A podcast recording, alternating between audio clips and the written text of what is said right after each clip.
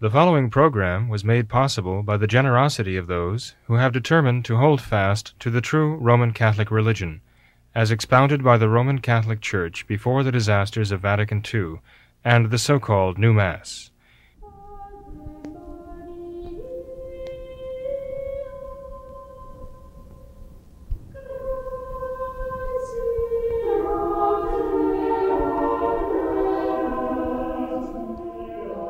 Hello, and welcome to What Catholics Believe.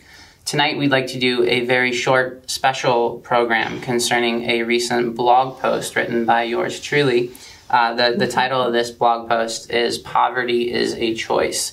And Father, you, you've read this article yourself, and I'd like, you for, I'd like for you to comment on some of the ideas that, that, uh, that, I've, that I've postulated in this article.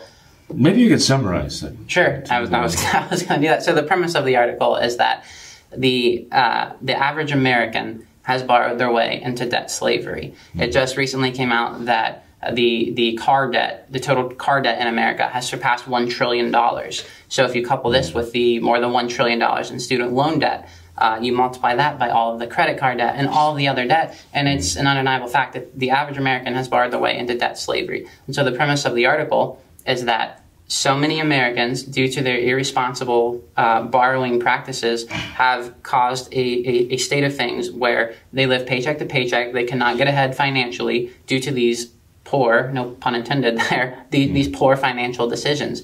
And uh, it's my contention that these, these poor financial decisions are immoral.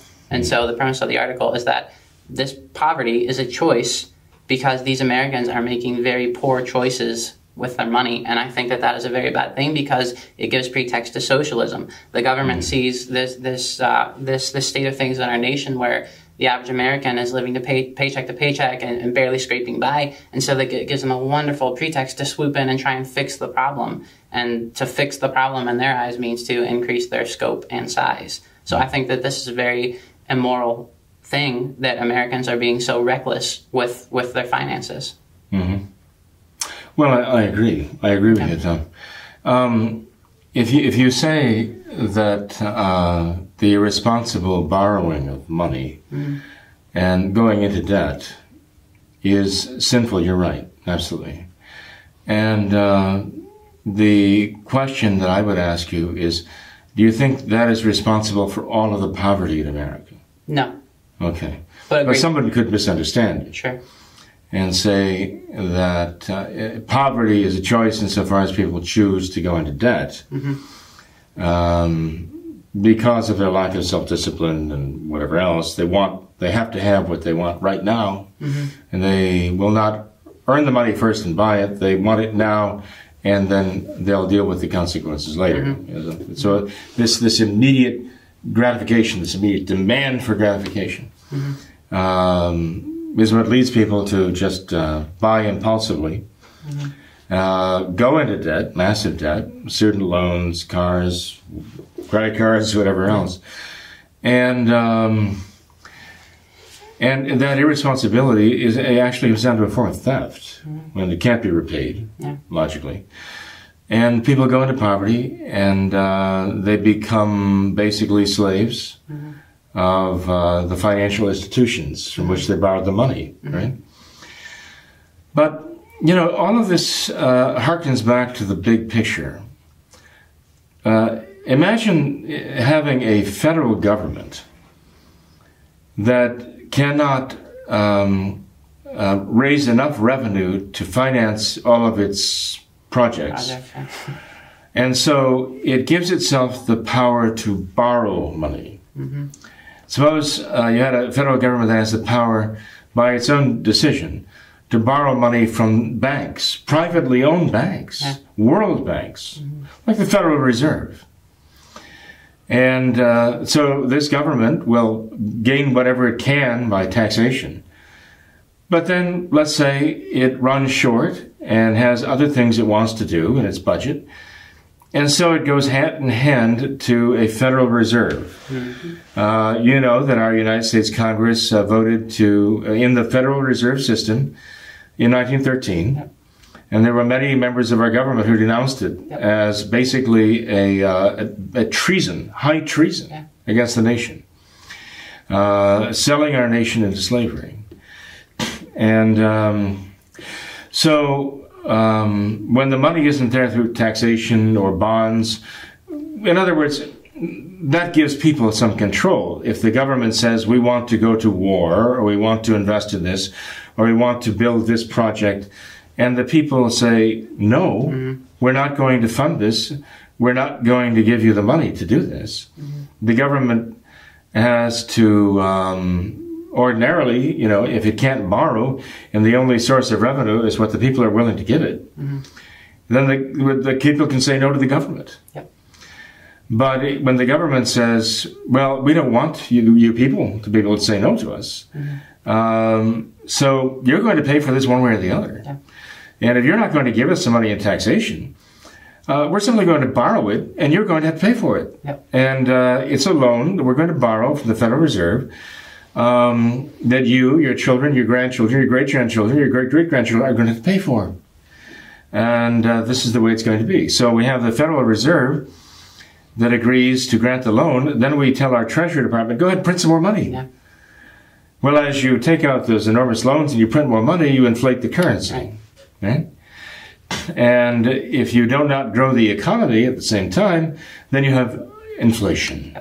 Okay. recession. and why would you bother growing the company, uh, growing the economy, if you're irrespons- if you have no responsibility for the money and you can just blow it here and there on your pet projects, especially the ones that get votes for you, because you came through with you know ten billion dollars for your yeah. state's project, whatever, and people reward that. Then you know, there's such a gross irresponsibility, and uh, the consequences are so are so grave. Mm-hmm uh, it's long been known that uh, one, the government can spend its country into socialism. Yeah.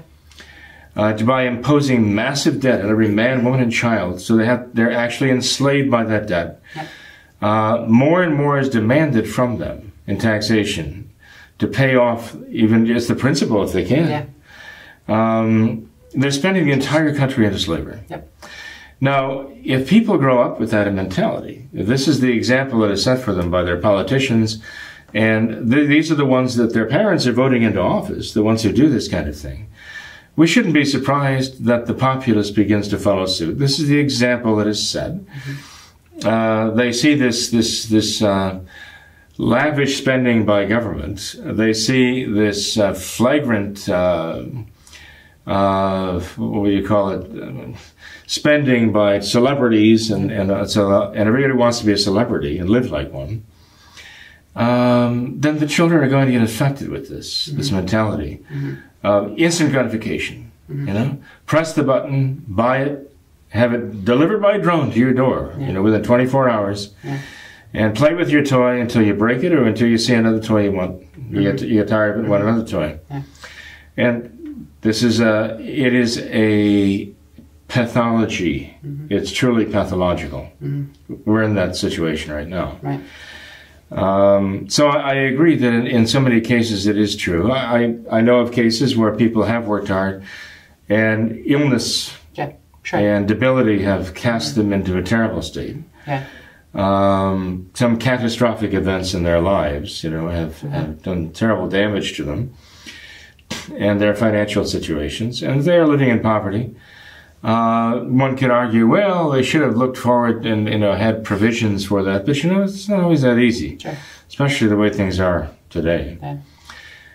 So uh, yeah, I mean, as long as you, uh, if someone were to say all poverty is uh, the direct result of bad decisions that someone mm-hmm. has made, mm-hmm. then I would say, well, no, I know there are exceptions. Sure. You, you, can say that as a general rule. Mm-hmm. Um, in, in, in so many cases, even millions of cases today. I would say, yeah, that's certainly true that there's a, a major, major aspect of people going into poverty, mm-hmm. living in poverty, is because yeah. of the choices they make. Mm-hmm. We see that showing up at our door day after day when somebody rings the bell, rings the bell, rings the bell, insists that we come to the door.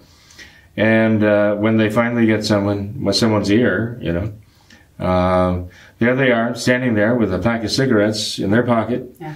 saying they don't, they can't afford milk for their children, um, or whatever else they've got, you know, in their pocket. Or they're covered in tattoos. covered in tattoos and uh, yeah, you know, had gold rings in their noses and ears, and um, so we see a lot of choices leading to, uh, well, uh, poverty. And Father, I I think I, this is this is a fault on my on my part. Perhaps I should have clarified this a little better. But the, the, the goal of the title was was just to get to get clicks. You know, it's kind of a, uh, a a clickbait headline, I guess.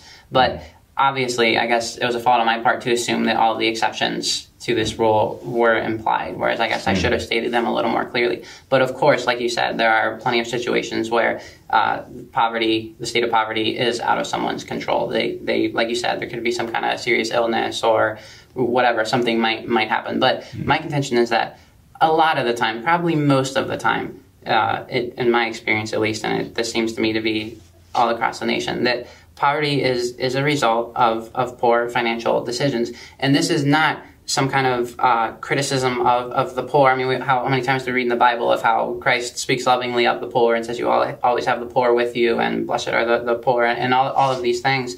And, and he constantly denounces the wealthy.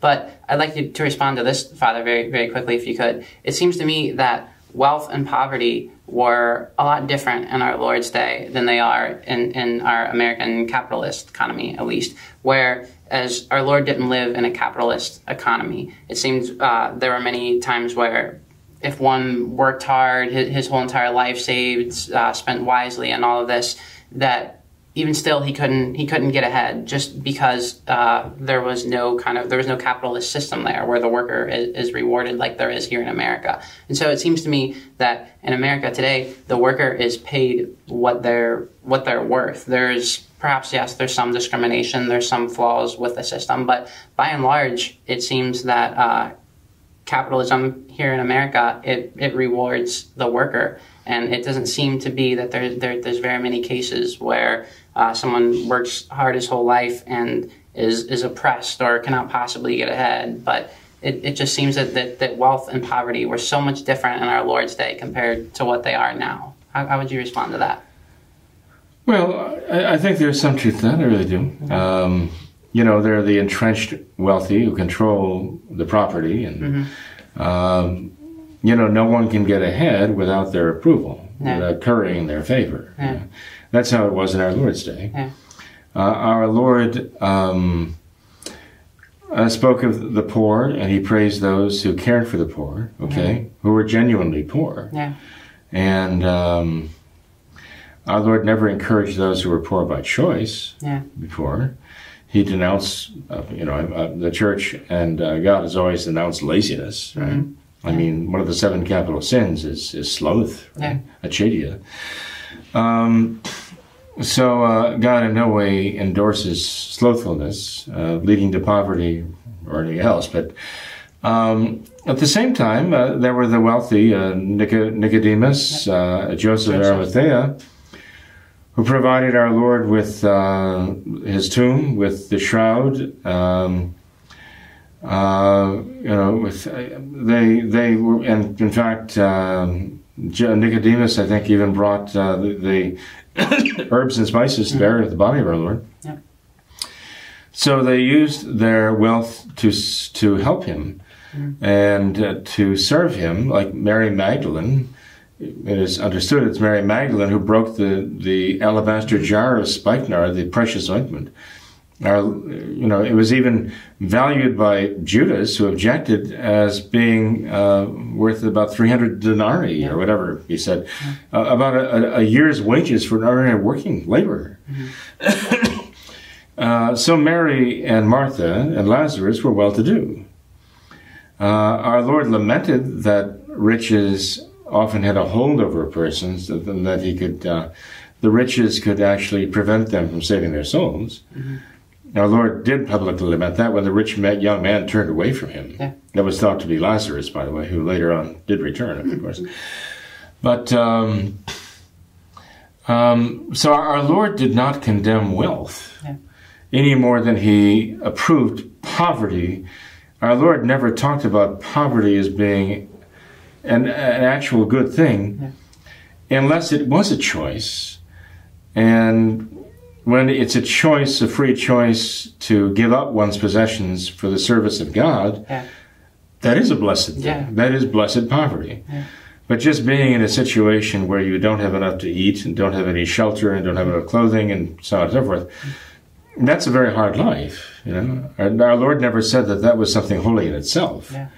Um, there are plenty of people who are well-to-do who seem to be very generous and not so much attached to their belongings.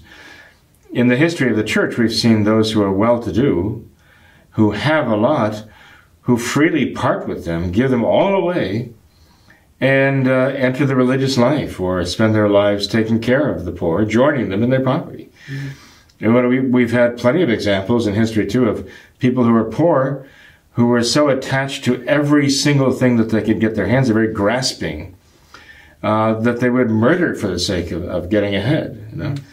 So not all wealthy people who have great possessions are grasping, avaricious, greedy people. Many of them are very generous. Not all people who have very little and are very poor are very generous and uh, and uh, what should I say, uh, detached from from worldly goods. They can be very grasping of things. It's it's the virtue uh, that is important here, you know, not the actual possessions. But um, in capitalism, we do have a different situation here, and that is that um, um, people are meant to be inventive in capitalism, and by capitalism, they're meant to invent new things, to bring new goods and new services, uh, fresh ideas uh, to the marketplace for the benefit of the people. Yep. And whenever there's a new invention, as there was just this burst of inventiveness, whenever there's a new inventage, uh, invention, there has to be an incentive. I mean, how, imagine a society in which people are very inventive, but there's absolutely no way to turn these into products that do anybody any good. Yeah. The inventions would stop. Yeah, people would not not waste their time, Yeah. you know, inventing things, except for themselves, maybe, in their own personal use.